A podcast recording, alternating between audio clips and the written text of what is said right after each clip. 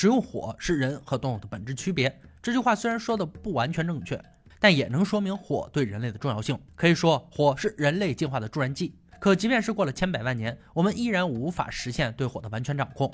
比如不可预见的森林火灾，对人类乃至所有生物造成的危害是不可逆的。对于交通不便、山高林密的原始森林，传统扑火手段往往显得滞后。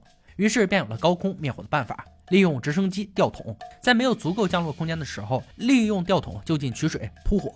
然而，就是这种严肃的事情，也有让人啼笑皆非的流言传出。据说有一位潜水员在离河八十公里的内陆，在烧焦的森林树上被人发现。人们推测潜水员是被消防直升机摇起，然后丢在森林里的。这种死法可以说是相当奇思妙想了。亚当直呼这是他能想到最惨的死法，在水中游得好好的。转瞬间被丢到着火的树上，怎么都觉得可信度不高。既然如此，今天就来测试一下它的真实性吧。大家好，我山哥。想破解这个留言，首先要研究用来集水灭火的飞机与直升飞机。一九四零年代开始，消防队便使用飞机洒水控制森林火灾。用固定翼飞机可以汲取湖泊、海洋表面的水。世界上最大的灭火飞机——马丁火星飞机，水槽直径只有六英寸，这种体积是无法摇起潜水员的。然而，若是用直升机，那就有可能实现。最成功的直升机灭火系统是水袋，可以把水袋想象成倒立的降落伞，放在水里再舀上来就能装满水。开启阀门便可以将里面的水倾洒而下，用于灭火。但研究水袋的体积发现，想用它舀起一个潜水员还不被发现，那是几乎不可能的。此时，杰米突然想到，艾克利森公司有种天鹅直升机，不但大，还配有水槽。水槽下方连接管子，管子末端再接到泵上，产生的吸力足以将潜水员吸进去。重达十吨的天鹅直升机能运载九千来升水，运载一个潜水员轻松加愉快。亚当有些怀疑泵的吸力够不够大，没问题，有怀疑才有实验。杰米了解内部结构，造一个就好。从商店买来二百二十五匹马力的尾柱发动机造泵，其余零件到终结者最喜欢的废品厂就能淘来。很快，亚当就找到了心仪的物件，一个超级大桶。兴奋的他迫不及待地钻进去探查一番。哦，对了，这是用来装排泄物的。整个装置要架在叉式起重机上，需要一个能插入起重机牙叉的钢制箱型框架。杰米以为所有起重机牙叉尺寸都一样，这是他犯下的一个严重错误。我们按下不表，搞定放尾挂发动机的框架后，还得整出来一根比较长的新传动轴。这是一个精细活，螺旋桨反着安装，推进器就不会把水往下推。套上钢管就是一个强力吸水装置。为了制造吸潜水员的超级水泵，亚当翻出了个飞机大炮，将炮管切断焊接起来，有弯度水就不会流进马达。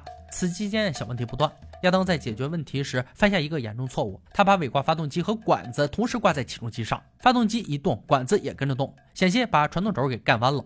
小问题没解决，又搞出了大问题，就这一块就浪费了很长时间。好在杰米也没注意到这边发生的事儿，要不然亚当免不了要挨一顿训。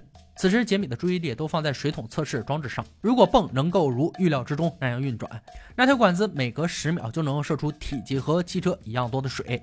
必须按照管子大小测量切割从废品厂带回来的大漏斗。期间繁琐的制造过程我们略过。流言终结者终于是仿造出了消防直升机的泵。杰米推测有百分之二十五的概率不会转动，百分之五十的概率会发生不好的结果，还有百分之五十的概率成功。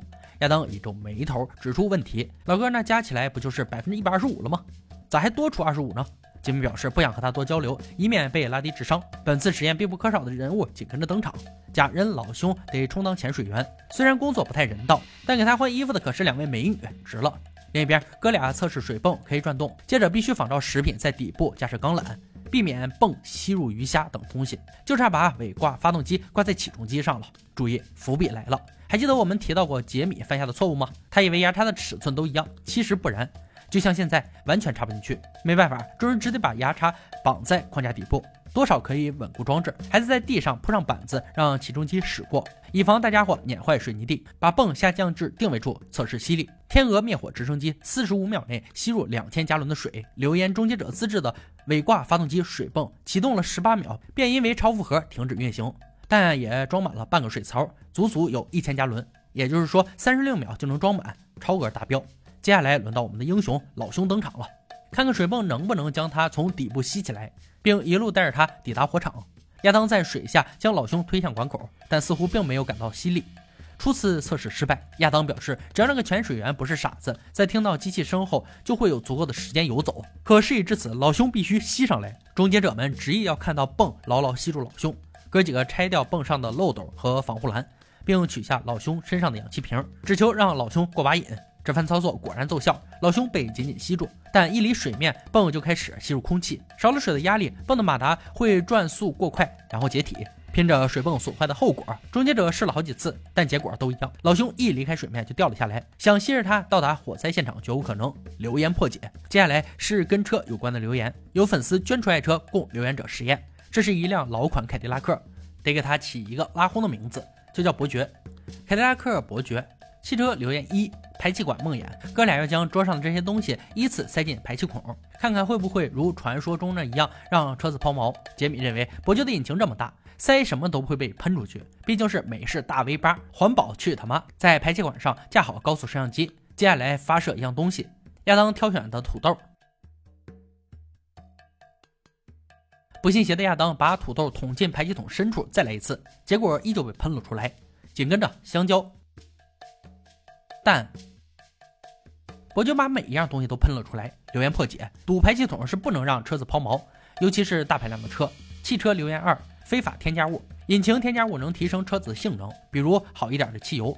但留言终结者的添加物有些与众不同。杰米认为应该把引擎拆下来，或者买一个引擎，才能更直观的看到实验结果。还要把油箱弄成透明的。当然，为了防止起火，要与引擎隔离，防爆屏风是很好的隔离物。一切准备就绪，实验开始。第一则留言：把泻药倒进油箱，引擎会爆炸。说干就干，直接倒进一大桶。过了一会儿，引擎仍然在转动，什么事也没发生。即使杰米加快转速后也一样。留言破解：重新封好油箱，把里面装满干净汽油，接下来倒入漂白粉。杰米加快引擎转速，不多时引擎停止了。漂白粉让引擎停止了，留言有可能发生。接着进行下一项实验，把糖倒入油箱，引擎不断转动。哥俩决定将引擎放上一整晚，看看加了糖的油箱能不能损坏引擎。一夜之后，二人来到实验室，油箱里的糖比汽油还多。但引擎依旧在转动，留言破解。然后是樟脑丸，有留言说把樟脑丸丢进汽油中，如同引擎加了高辛烷油料。亚当自然不信，直接动手。开始时引擎很稳定，渐渐有了变化，发出了噼里啪啦的声音。亚当加快引擎转速，以确定结果。结果引擎的声音听起来变得更棒了，大家感受一下吧。加樟脑丸之前，加樟脑丸之后。那么留言属实，樟脑丸真的有可能能提高汽油的辛烷含量。对了，粉丝把伯爵送给留言终结者时，得到了他们一个承诺，那就是会把伯爵漂漂亮亮的炸掉。他们要去波塞特靶场进行这项测试，当地的消防员会在现场进行严密的监控。哥俩手中抄起突击步枪，他们要破解这一条好莱坞留言：朝油箱开枪能让汽车爆炸。以下场景全部在保证安全的前提下进行，请勿模仿，切记切记。杰米趴在地上扣动扳机，子弹击中油箱，油箱里面也有汽油，但爆炸并未发生。一旁等待的消防员表示很失望。接下来检测朝汽车开枪的留言，好莱坞大片中常见的一幕，躲在车门后面就不会被子弹打到。众人瞄准伯爵车门，发射了五十多发子弹，门外被射得像极了奶酪，里面更是一片狼藉，车门子根本挡不住子弹的射击。还有留言说，散热器里面要是没水了。把可乐倒进冷却系统，车子就能安全启动。说干就干，准备就绪，发动引擎。散热器中的可乐让引擎跑得越发顺畅。实验结束，留言合理。亚当又有了个想法：如果散热器出现破洞，又没有东西可以修理它时，往里面打蛋能不能堵住破洞？杰米戳了个洞，亚当打入鸡蛋，引擎发动。很快发生了惊人的事情，水立刻不漏了，这就有点离谱了啊！下一步，引擎终结者。有留言说，把一便士大小的金属片丢入引擎的化油器会让引擎发生故障。准备好了吗？实验开始。硬币不断乱动，但引擎并未停止。留言破解。最后哥俩决定在机油里面加入漂白粉，破坏润滑作用。留言说这会使引擎迅速加热，然后失灵。实验开始。伴随着引擎转速增加，温度越来越高，散热器已经喷出蒸汽，烟也越来越浓。终于在哥俩期盼的眼神中，引擎卡住不动了，排气管的温度都可以煎蛋了。留言属实。本期的留言终结者用亲身实验证明了，消防直升机抽水时不可能吸走潜水员，往排气筒里塞东西不会导致车子抛锚，越大排量的车子越不可能。泻药不会导致引擎损坏，漂白粉会，糖也不会破坏引擎，樟脑丸能让引擎功率提升，朝油箱开枪很难使汽车爆炸，车门也挡不住子弹射击。散热器中的可乐会让引擎跑得越发顺畅，一枚鸡蛋能暂时抵挡散热器漏水，硬币丢入化油器不能让引擎停止。机油里加漂白粉会让引擎卡住。今天的留言挑战到这里就落下帷幕了。小伙伴们，如果有听过有趣且可信的留言，欢迎在评论区留言讨论。欢迎大家关注安哥，我们下期再见。